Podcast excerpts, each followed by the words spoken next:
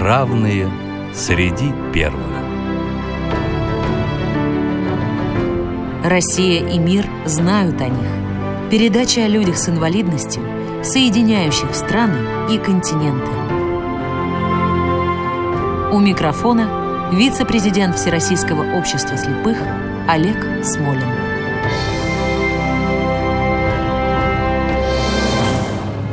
Здравствуйте.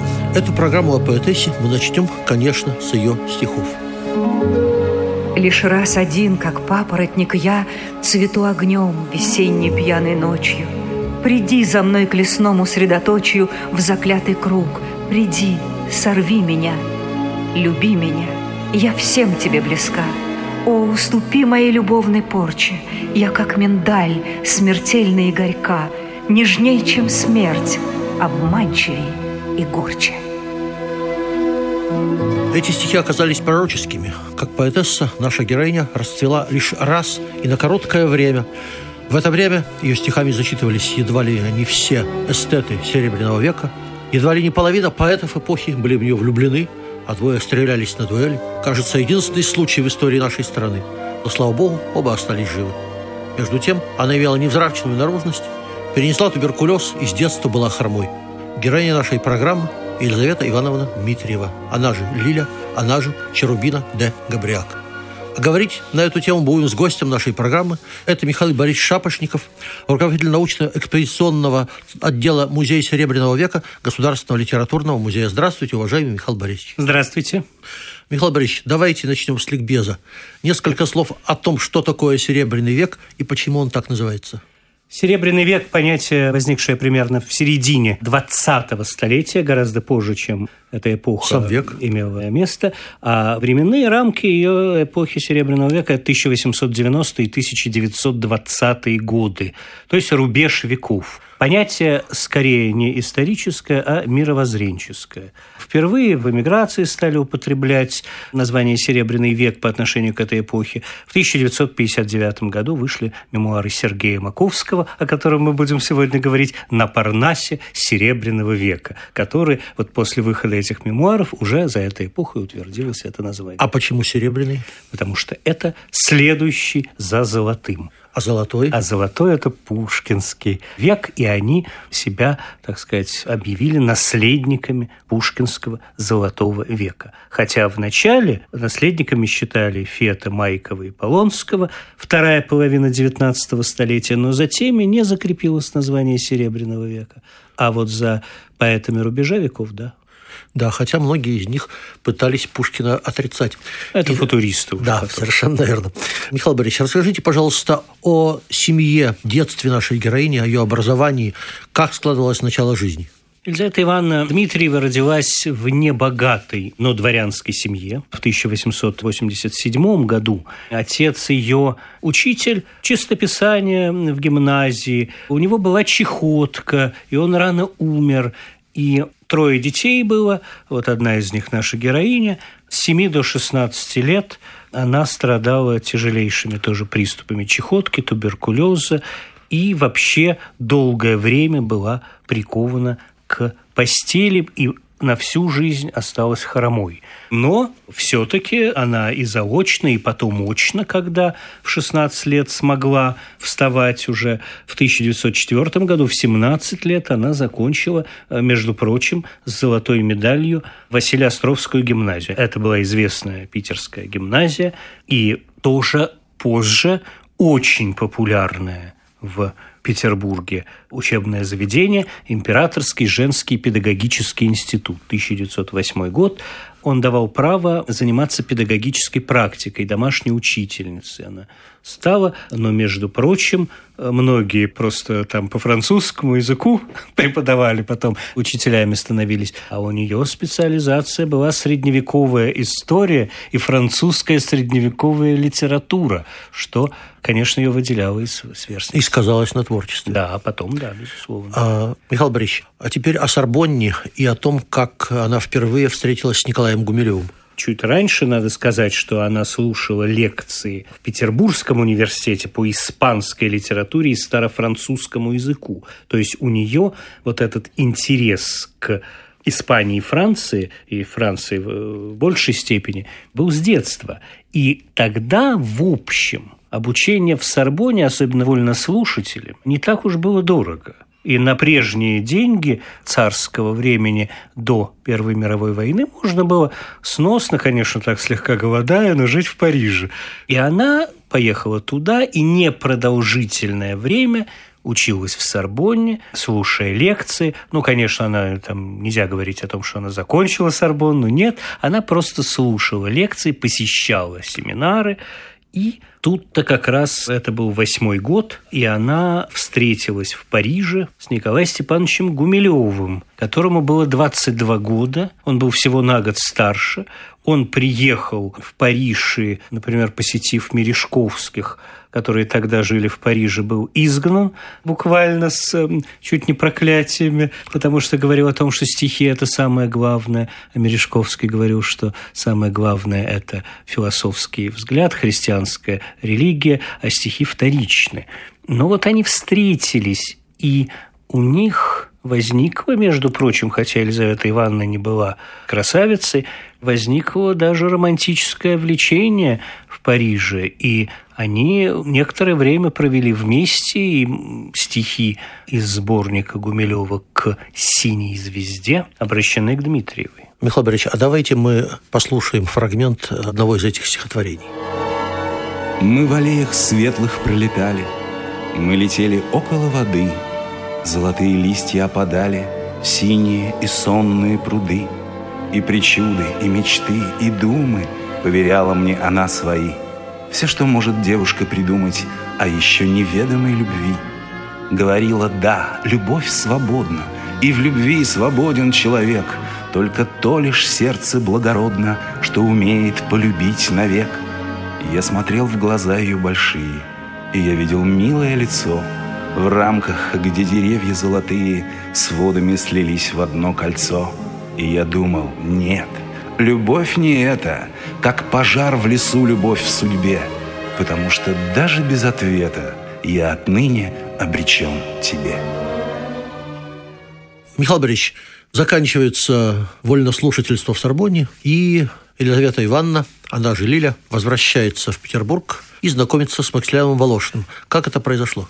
не то, что сразу. Она приехала в Петербург как преподаватель русской словесности в Петровской женской гимназии и начала печататься в теософских журналах и печатала там переводы из испанской поэзии своей. И ее переводы заметили, и она оказалась на знаменитой башне Вячеслава Иванова, квартире двухэтажной над Таврическим садом, где собирался весь литературно-богемно-художественный Петербург. До 80 человек гостей. И она тоже там появилась, она начала писать и уже оригинальные стихи, переводы она иногда печатала, а в это время как раз на башне бывал в трагическую пору жизни для себя, потому что расставался с Маргаритой Собашниковой, первой своей женой, Максимилиан Волошин. И они с Елизаветой друг друга увидав, заинтересовались творчеством друг друга, и Волошин пригласил ее к себе в Коктебель. Ну и, как я понимаю, в воспоминаниях Елизаветы Дмитриевой говорится, что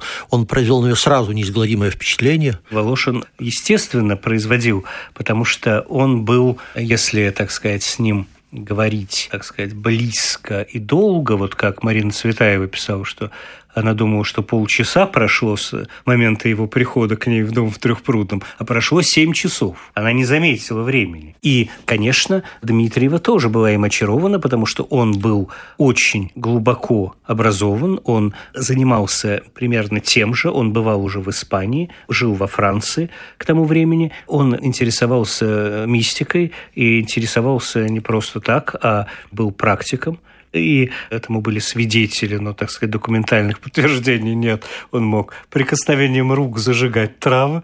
И вообще был человек очень особенный. Надо сказать, что Волошин буквально творил судьбы людей. Вот так было с Цветаевой и Эфроном, так случилось и с Дмитрием. Я бы еще добавил, что очень глубоким, конечно, человек. А это уж, конечно, и поэт замечательный. Михаил Борисович, главной сценой, на которой разворачивались последующие события, стал журнал Аполлон и его редакция. Да. Давайте немножечко расскажем нашим слушателям о том, что это такое, кого он объединял, и потом перейдем к центральному сюжету нашей да, программы. Журнал «Аполлон» – это журнал, возникший в 1909 году в Петербурге, как трибуна новой поэзии, которая тогда еще не обрела название. Потом только в 12 году ее представители стали называться акмеистами. От слова акме. Акме – высшая степень достижения или расцвет, греческая, да. Это были уже не символисты, или некоторые из них, как Волошин, Михаил Кузьмин,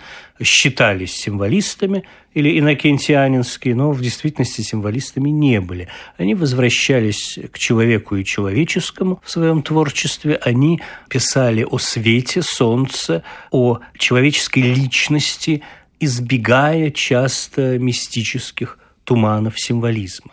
Еще к ним примыкал искусствовед и поэт Сергей Константинович Маковский, искусствовед Николай Николаевич Врангель, брат знаменитого барона, но этот был не военный, а именно искусствовед. И вот они образовывали такой круг, который еще к тому же открытием были стихи Иннокентия Аринского, директора Царскосельской гимназии, его учеников, Николай Степанович Гумилев уже присутствовал, начинал Мандельштам, ну еще тогда совсем-совсем ранний, а также тоже появлялась уже на горизонте в 2011 году, окончательно появившись Анна Ахматова. И Елизавета Дмитриева по стилю своего творчества тоже, в общем, была близка к этому направлению, еще только формировавшемуся. Все-таки к акмеизму, не к символизму? Нет, не к символизму, конечно, к акмеизму потому что у нее вот эта мистика, она, ну, так сказать, из плоти и крови состоит, что ли. Вот если даже сравнить ее стихи со стихами Блока, например. Потом еще надо обязательно сказать о том, что, несмотря на такое название «Аполлон», эти стихи были несколько более камерные, чем стихи некоторых символистов не трибунные это стихи, а это стихи, которые можно почитать из небольшого сборничка или из журнала вечерами, за чаем или еще как-то. Это не выход, так сказать, на какую-то площадь, а наоборот, это уход в некий салон все-таки. Я предлагаю послушать э, одно из стихотворений Елизаветы Дмитриевой. Например, стихотворение «Эти руки со мной неотступно».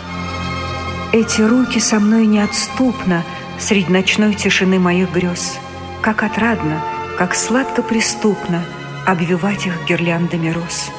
Я целую божественных линий На ладонях священный узор, Запевает далеких эриний В глубине угрожающий хор. Как люблю эти тонкие кисти И ногтей удлиненных эмаль, о, загар этих рук золотистей, Чем ливанских полудней печаль. Эти руки — как гибкие грозди, все сияют в камнях дорогих, но оставили острые гвозди, чуть заметные знаки на них. Михаил Борисович, ну и теперь мы приближаемся к, собственно, центральному сюжету нашей программы, к главной, наверное, мистификации Серебряного века, о том, как появилась в Петербурге таинственная прекрасная дама Черубина Дагобряк у Максимилиана Александровича Волошина всегда была склонность э, играть с людьми, мистифицировать их. И когда Елизавета Дмитриева в девятом году жила в Коктебеле у него, то Волошин, зная, что главный редактор журнала «Аполлон» Сергей Константинович Маковский красавец, эстет, сын известного художника, который говорил о том, что, может быть, в смокингах только бывать в редакции Аполлона. А дамы должны быть балерины. Да, да, да, дамы балерины. Он поэт был средний и только в старости глубокой добился более-менее успеха в поэзии уже в эмиграции, когда ему было за 70, и когда он уже написал свои воспоминания. Он любил красивых женщин, естественно, считал, что он сам производит очень сильное впечатление. Искусствовед он был действительно знающий и глубокий. И он, увидев Дмитриеву однажды, ну, взял одно ее стихотворение и больше, так сказать, не стал. Он ей отказывал, потому что она ему не нравилась. Какая-то непонятная, хромающая маленькая женщина. Полноватая. Полноватая, да. И поскольку именно, как искусствовед нет, а как поэт он был глуховат к текстам, он и, так сказать, не увидел в ней ничего особенного в этом смысле. Это была ошибкой. Хотя Гумилев и Волошин увидели. Конечно, они-то гораздо больше в этом Поэтому. разбирались. Да. И Волошин предложил ей придумать такую мистификацию. Назваться очень своеобразным именем Черубина де Габриак. Габриак – это одно из имен черта, ну, Габриах, точнее, а Габриак – это французский вариант. Черубина – это персонаж и комедии итальянской и героиня одного из романов, тогда вышедших на Западе. И вот такое необычное сочетание – имени, потом прислать Маковскому стихи под этим именем в надушенных каких-то особенными духами конвертах на красивой бумаге с а, особенным почерком написанные стихи и выдать себя за некую иностранку с русскими корнями, которая пишет по-русски. На Маковского это первый, так сказать, конверт произвел неизгладимое впечатление, и когда Волошин пришел к нему на следующий день, то увидел красного и не знающего, что ему делать, Алексея Николаевича Толстого, который слушал в исполнении Маковского стихи, которые он знал уже Толстой по Коктебелю, потому что он бывал тоже там и слышал, понимал, что это стихи Дмитриевой, но ничего не говорил. Волошин ему сказал, немедленно уходи и не говори ничего, шепнул. И Маковский ему сказал, вот видите, Максим Александрович, как вы неправы, потому что вы говорите, что светские женщины не могут писать стихи хорошие, а вот видите, как вот эта вот аристократка такие замечательные стихи мне прислала. Потом дальше продолжалось это. Маковский уже стал, так сказать, смелее. Он писал Черубине, что он может по ее дате, которую предложили, дате рождения, вычислить ее родителей, кто она такая, и сам ей придумал биографию, что она, значит, вот испанско-русская католичка, воспитывалась в католическом монастыре, они совсем согласились, он сам им, так сказать, дал детали ее биографии, и дальше уже больше, потому что она звонила ему по телефону томным голосом, он умолял о встрече, она говорила, что я сегодня уезжаю на несколько дней из Петербурга с такого-то вокзала, вот вы туда должны прийти, и ваше сердце, да, подскажет, что это я. И самое забавное, что Маковский говорил Волошину, что если бы у него было 40 тысяч годового дохода, он бы предложил бы вообще Черубине до Габря, кстати, его женой, а Волошин про себя смеялся, потому что знал, что Дмитриева жила на 11 рублей рублей. Мало того, Волошин при этом сам писал письма за Черубину. Стихи-то писала, естественно, Стихи Елена Дмитриева, да. а письма на изысканном французском писал сам Волошин. И он же был э, доверенным лицом во всем этом романе у Маковского. Да-да-да. И он единственное, что делал, он ей подсказывал иногда темы стихотворений. Да, и все-таки Михаил Борисович, вот про классический треугольник, который закончился дуэлью, но, к счастью, без жертв. Максимилиан Волошин, Николай Гумилев, Елизавета Дмитриева. Ну, естественно, вот в том-то и дело, что создание таких фантомов – это опасная история. Это любой, любой медиум скажет. И в результате что произошло? Ну, естественно, Маковский, очарованный, перестал брать в будущие номера, которые только готовились, стихи других потому что там должно быть место для стихотворений Черубина де Габриак. По 30 стихотворений печатал он в номерах Аполлона и ее. Вячеслав Иванов, понимая, что что-то не то, пытался у Волошина выведать, э, может быть, это мистификация, и если это мистификация, то гениально, говорил он. Волошин говорил, что он думает, что я каркну, но я не каркну. Но произошла трагедия в конце ноября, уязвленный, видимо, тем, что его стихи были переложены на гораздо более дальние номера. Может быть, это, может быть, нет, послужило причиной. Но Иннокентий Федорович Анинский скончался от сердечного приступа на ступенях Царскосельского вокзала в Петербурге. Гумилев, его ученик, поклялся, что он, зная все эти истории, что он разоблачит, что такое это за черубина,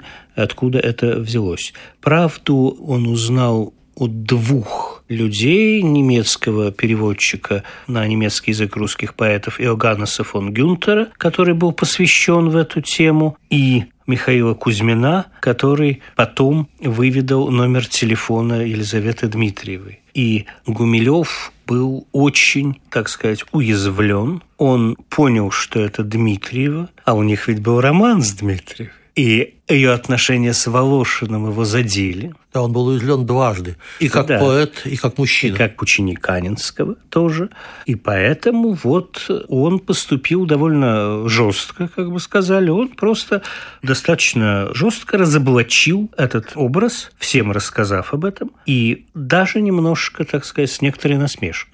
Волошин это ему не простил. И вот состоялась эта дуэль между ними на Черной, Черной речке, речке, там же, где была дуэль Пушкина трагическая. И в общем, слава богу, что все закончилось выстрелами мимо и вверх, потому что могло бы быть и хуже. Гумилев, скорее всего, специально выстрелил мимо, да? Он ну, видел Гумилев, отличный коне... стрелок. Ну, конечно, Гумилев был отличный стрелок, а Волошин был не то, что не отличный, вообще никогда не стрелял. Как и Пьер плохо... Долохов. Да, именно. И еще и плохо видел тоже Волошин, кстати, не очень хорошо, он носил очки. И плюс осечка. Да, и плюс осечка. И, в общем, там было много всего. Но дело в том, что что было делать Маковскому. И у него вот в мемуарах на Парнасе Серебряного века тоже, э, конечно, в старости он затаил обиду, потому что он описал свое ужасное впечатление, когда вошла Дмитриева к нему в кабинет, и он знал уже, что это и есть Черубина. И он ее не пощадил, конечно. Это не очень хорошо, но все-таки в 2010 году он публикует ее большую еще одну подборку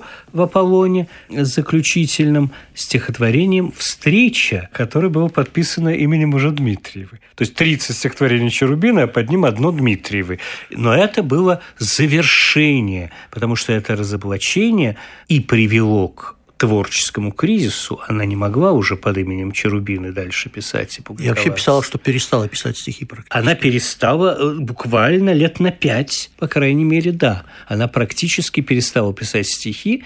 Это была, конечно, трагическая история, потому что она сама, в общем, отчасти стала Черубиной уже. И она так себя воспринимала. Михаил Борисович, скажите, как вы думаете, почему удалась так блестяще эта мистификация? Серебряный век – это вообще время мистификации. Это время, когда каждый из них на самом деле имел имиджевый образ мистифицированный. Брюсов, Гумилев, тот же Ахматова, Кузьмин. Они имели определенную такую особенность внешнюю, не только в стихах, но именно в имидже – Поэтому, когда уж этот имидж был тем более придуман так блестяще, то это и удалось. Она стала вровень с ними. А у меня есть своя версия. А может быть, это мечты о прекрасной даме? И это тоже. Все вместе. И кроме того, еще это мечты о появлении поэтессы с очень сильным дарованием. Еще не было Цветаевой Ахматовой по-настоящему. А она уже была. Михаил Борисович, и все-таки о завершающей части жизни Елизаветы Дмитриевой. Как закончилась эта удивительная жизнь с единственным в своем роде взлетом. Закончилось довольно печально. Потом был выход замуж за Всеволода Николаевича Васильева, занятие антропософии, учения Рудольфа Штейнера, швейцарско-немецкого философа-мистика. Многие увлекались тогда, и тот же Волошин, и Белый. И, и сейчас некоторые увлекаются. И сейчас, да, они есть школы. Ну, а за это были преследования. Уже в советское время ее высылали в Краснодар. Там она, правда, вот познакомилась с Маршаком, писала детские пьесы, удачно писала. Потом опять жила в Петрограде, потом Ленинградом он стал называться. Но это кончилось все в 1927 году. Ее занятия антропософией, связи с ними кончились еще одной высылкой уже в Среднюю Азию, где она через год погибла от рака печени. Всего 41 года она умерла. Вот в Ташкенте похоронена она была, и могила ее неизвестна, как очень многих из представителей эпохи Серебряного.